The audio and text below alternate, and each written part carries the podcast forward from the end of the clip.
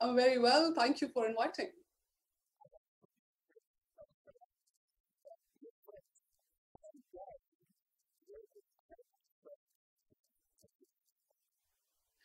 Thanks very much for that question, uh, Salvatore. So Newland Global Group, it's an advisory firm, and our focus is primarily on two things, simplifying and strengthening trade and investment ties between Australia and India.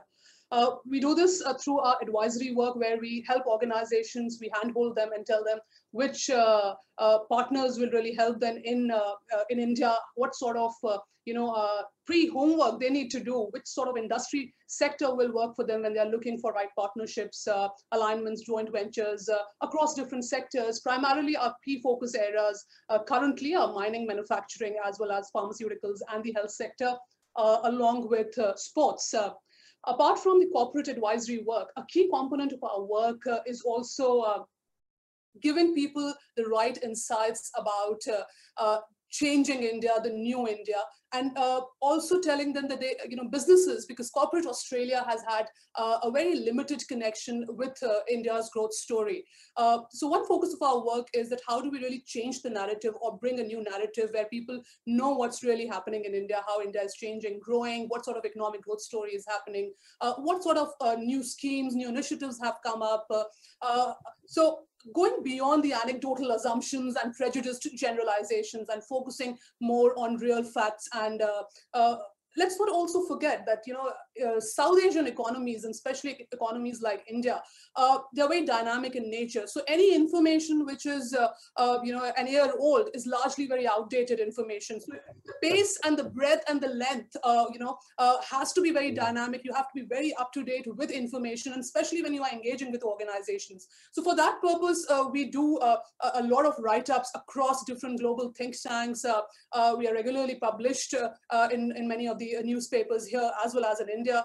Uh, also, we have Australia-India conversations where we aim uh, towards engaging the key stakeholders uh, across both geographies and bring them on the same platform and speak to them, uh, their experiences, what has worked for them, what has not worked for them, uh, what sort of challenges they have faced when they entered the Indian market, and what sort of messages they would like to give to their peer group. So that's the part of the mm-hmm. Australia-India conversations, and especially after COVID, our focus uh, now has taken to Australia India webinars. And we have done some great webinars on supply chain initiatives, on pharmaceutical and biotechnology sector, uh, on uh, critical minerals, because that's one sector which is so uh, important between Australia and India, especially uh, uh, at a time when uh, both the economies are looking towards, you know, building their technology space, their advanced manufacturing, defense space. and now these are areas where you need critical minerals.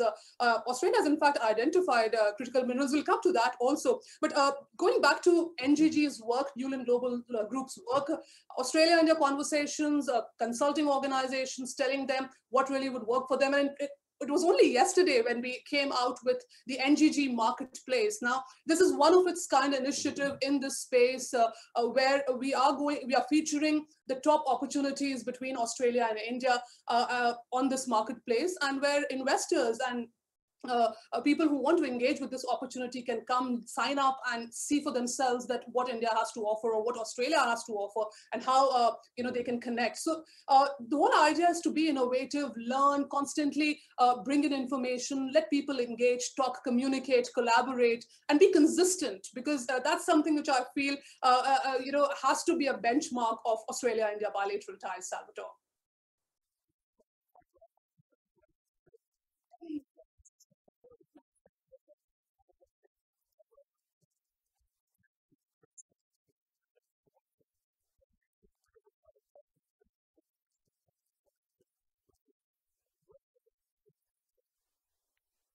Well, uh, this is something which uh, I'll be going back to my employer and asking them because this never, uh, this is something, so uh, this is something uh, which is not my domain. I never chose the name. So yes.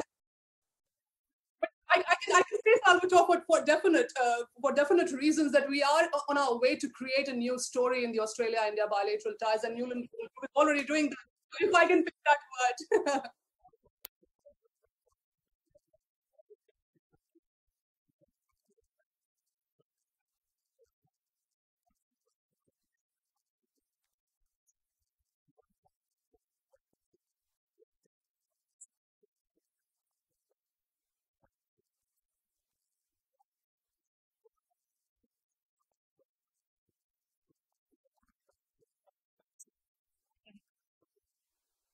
Well, uh, glad you asked that question because pharmaceutical is is, is such an uh, interesting space between Australia and India, and our focus is that how we really bring in the biotech skills uh, and uh, the research and development uh, expertise of Australia and match it up with the pharmaceutical space uh, and the pharmaceutical expertise of the Indian market. Now, how this will happen is something you know which only time will tell. But currently, what's happening in this space is, of course, uh, uh there's a lot of work happening in uh, uh, in and around COVID vaccination. In fact, one of I cannot divulge much on this, but one of the projects which we've been engaging is already around tablets to tackle COVID, which is uh, is, is, a part of a consortium with uh, uh, acclaimed institutions in India and along with uh, uh, a science agency here in, in Australia. So a lot of work happening in this space, but we need to understand what is it that we need and what Australia is capable of giving to India and what India really needs. Now,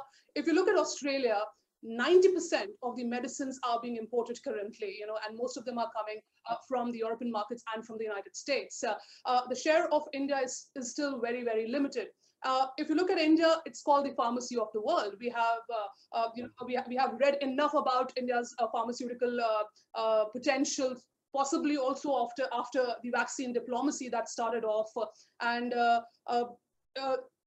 10,000 10, manufacturing facilities, around 3,000 pharma companies.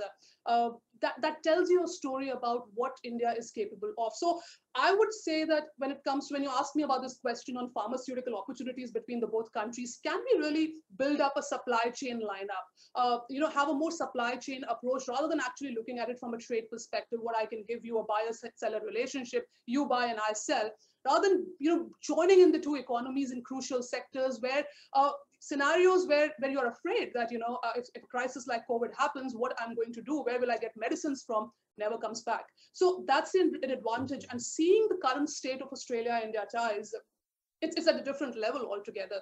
Uh, and there's, there's tremendous potential and opportunities uh, for uh, both the economies to work, uh, you know, in, in uh, key sectors. In pharmaceuticals, in fact, uh, there's been a lot of focus also from the government side. There's, there's a, there's, there are dedicated funds like the Australia-India Strategic Research Fund, which is primarily focused on building the research component. Uh, there are constant engagements also with the Department of Science Technology in India, with CSIRO here.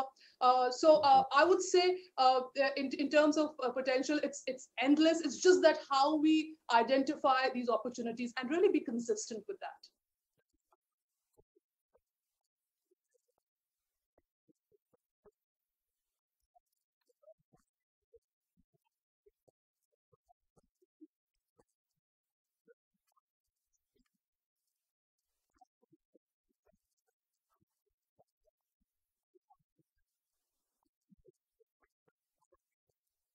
No, I'm not. And uh, I, I, have to disappoint you there, uh, you know, because I won't even say if I'm a great sports fan because I'm really trying to pick up sports uh, uh because of, uh, you know, uh, my job compulsions because we have, you know, a, a, segment called NGG Sports and we manage Allan Border. we have a tie-up with JSW Sports in India. So we do quite a bit of work in the sports segment. So I'm still trying to pick here and there. Uh, but if, if, you, if you're going to, you know, it, it is indeed a very tough question because uh, I, I'm, I'm sorry, I'm disappointing you there. No.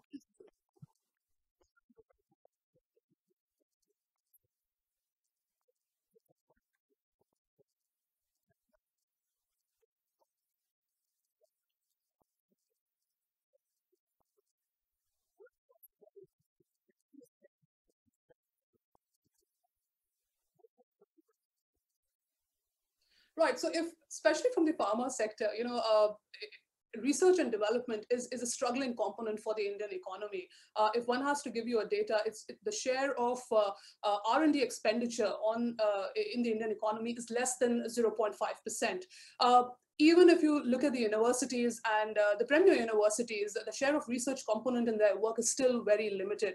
Uh, many of uh, the challenges which uh, pharmaceutical companies today face and uh, uh, research-led pharmaceutical companies which are looking for new, you know, biosimilars, new, you know, uh, new uh, components which can be utilized for uh, new discoveries, which can be constantly. So the churning which is required in the market is, is currently lacking in, I would say, uh, in, in the Indian market. And that's where the strength of the Australian market comes in. Uh, when I say biotechnology and research and development, what I mean by that, not just in biopharma, but also in pharma research, in, in marine technology, in agri-technology. So the very component of biotechnology, it's like an umbrella, which has so many sectors under it that you can just pick one and two and say that what exactly you want.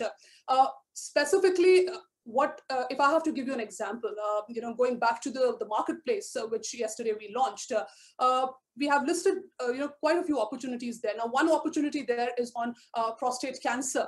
now, there's a dedicated drug which has been come out from one of the firms uh, in Australia, which they want to take to the Indian market.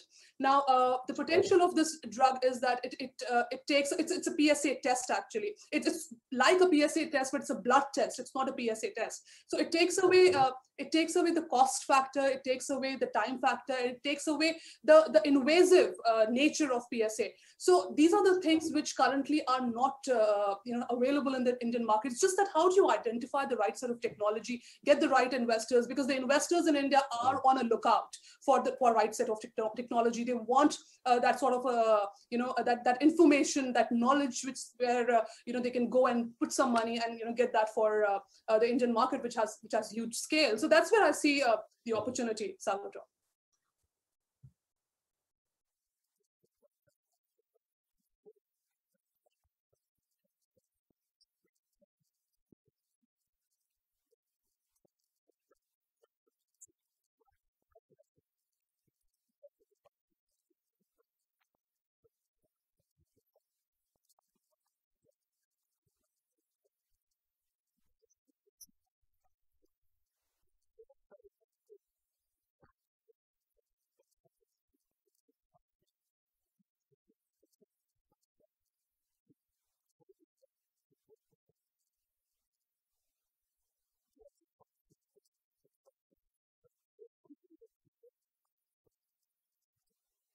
Well, the opportunity for co-collaboration and co-creation uh, are tremendous. Uh, you know, in, in terms of uh, uh, uh, the the only challenge here is that how do you really uh, you know bring all the stakeholders on the same page, and how do you re really get them going?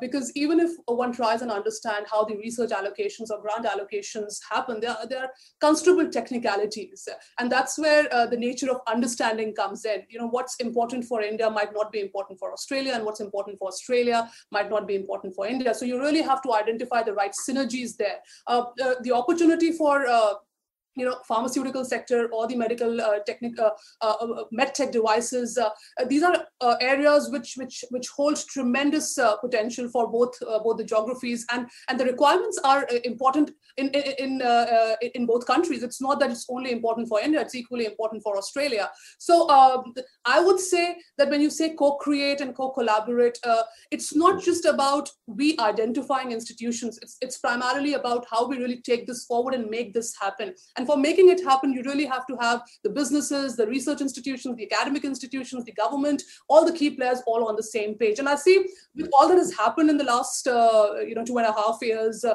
uh, specifically post the release of the 2018 uh, India Economic Strategy, a lot of ground has been covered and there's lots to come.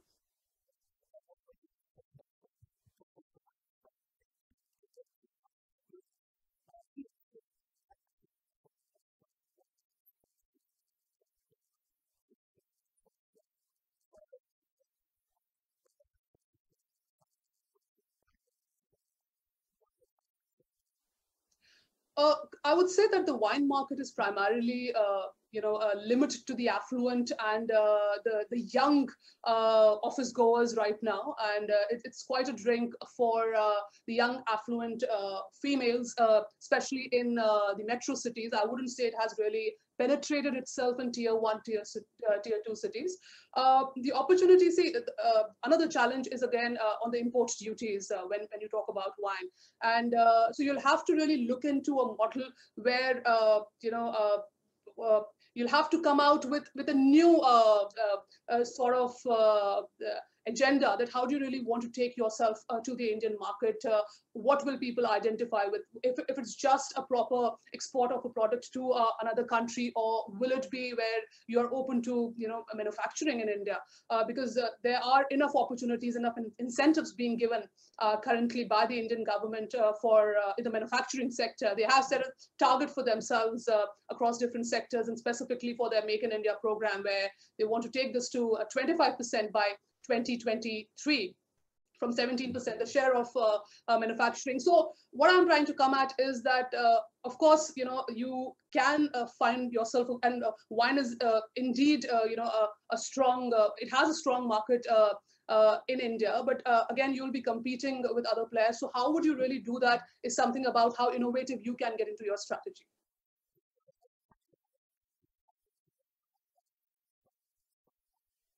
Uh, Australian wines currently, uh, if I'm not wrong, is uh, you know uh, more than fifty percent. Uh, you know, uh, yeah, yeah.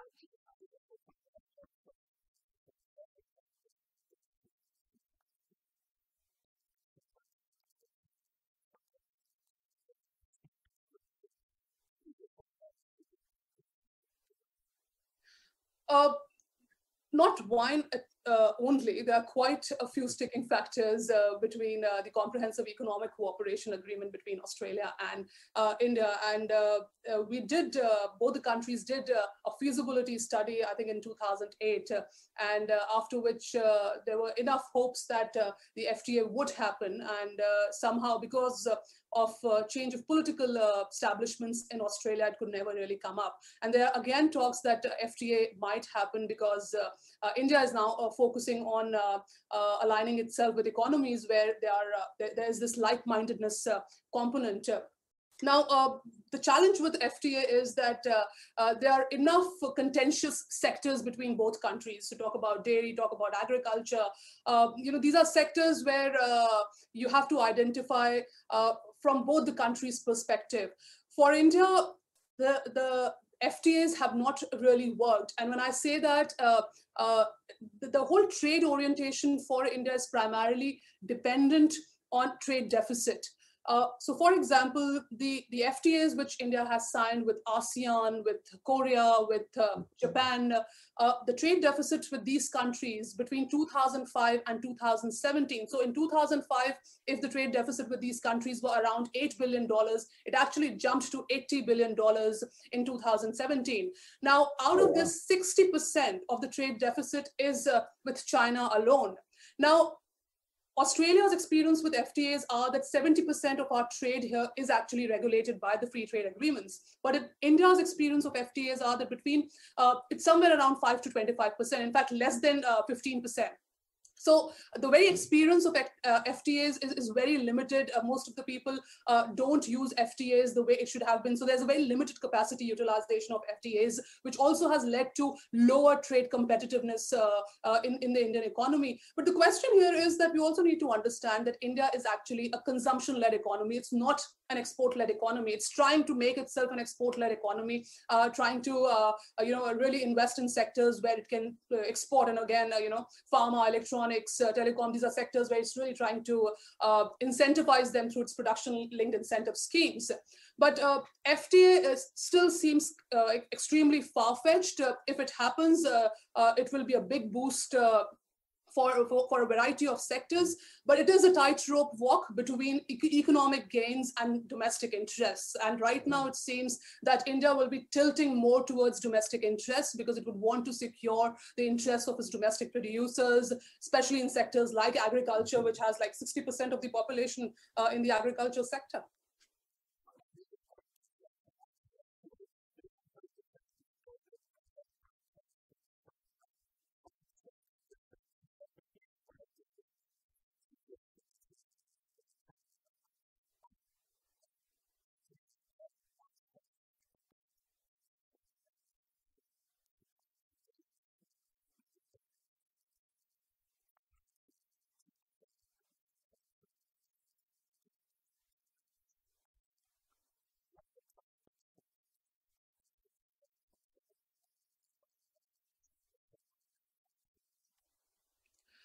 Well, uh, you know, this is a question that keeps coming back. If uh, if India is going be, going to be the next China, and I'm not very sure if India is trying to uh, be the next China. It's really trying to focus uh, on on key sectors where it's trying to identify its true potential, trying to see that where it has the capacity and the capability to uh, really. Uh, so, what sectors primarily in electronics, also in uh, Uh, in pharma sector. Uh, it has come out with uh, production-linked incentive schemes uh, across uh, 27 different areas in chemical, in batteries, in, in cell making.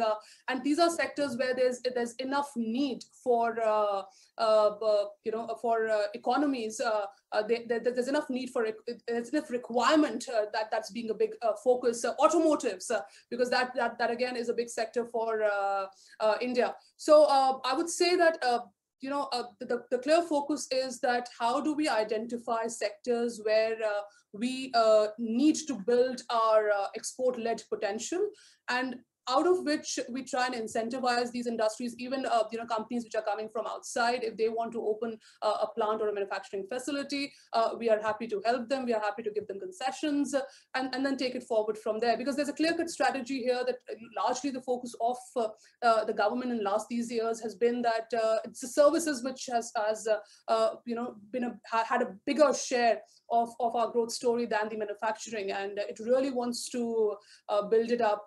so it's true also for, in, uh, for, for Australia. We have seen this with the manufacturing initiative here in Australia as well. So uh, governments on both sides are now trying to build that narrative around the manufacturing sector.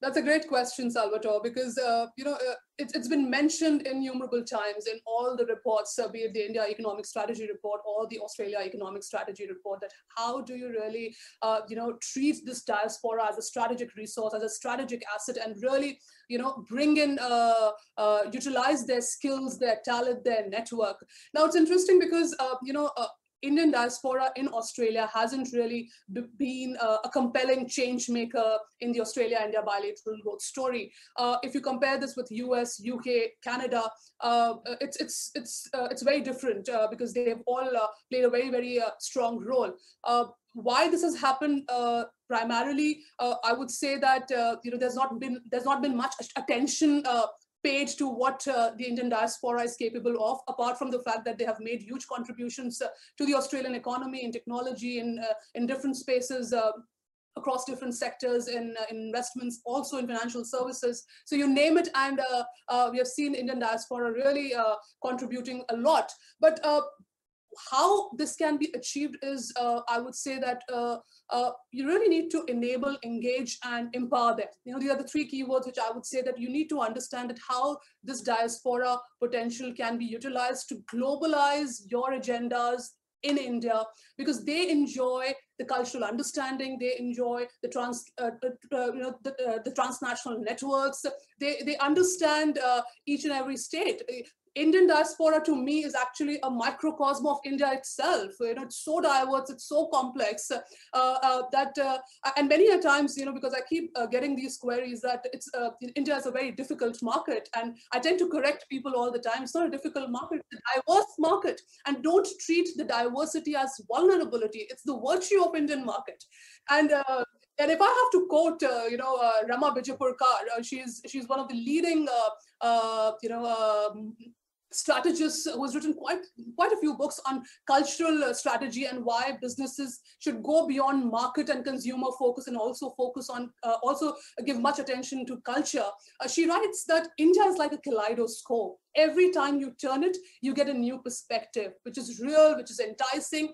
And the growth of uh, uh, india is more like is, is morphing kind it's more like uh, amoeba kinds. It's not like molting it's not like butterfly like and people in other countries will are separated, uh, uh, you know, uh, but uh, here uh, in India, they are actually joined because of the connections, their aspirations, and uh, and everything. So it's very interesting that how we really understand the Indian market rather than getting intimidated by incredible India. It's it's better if we accept this diversity, go on with it, persevere, uh, and, and, and really identify the right key components uh, which are going to work for you and for your business or, or for anybody who wants to enter, explore, and expand in the Indian market.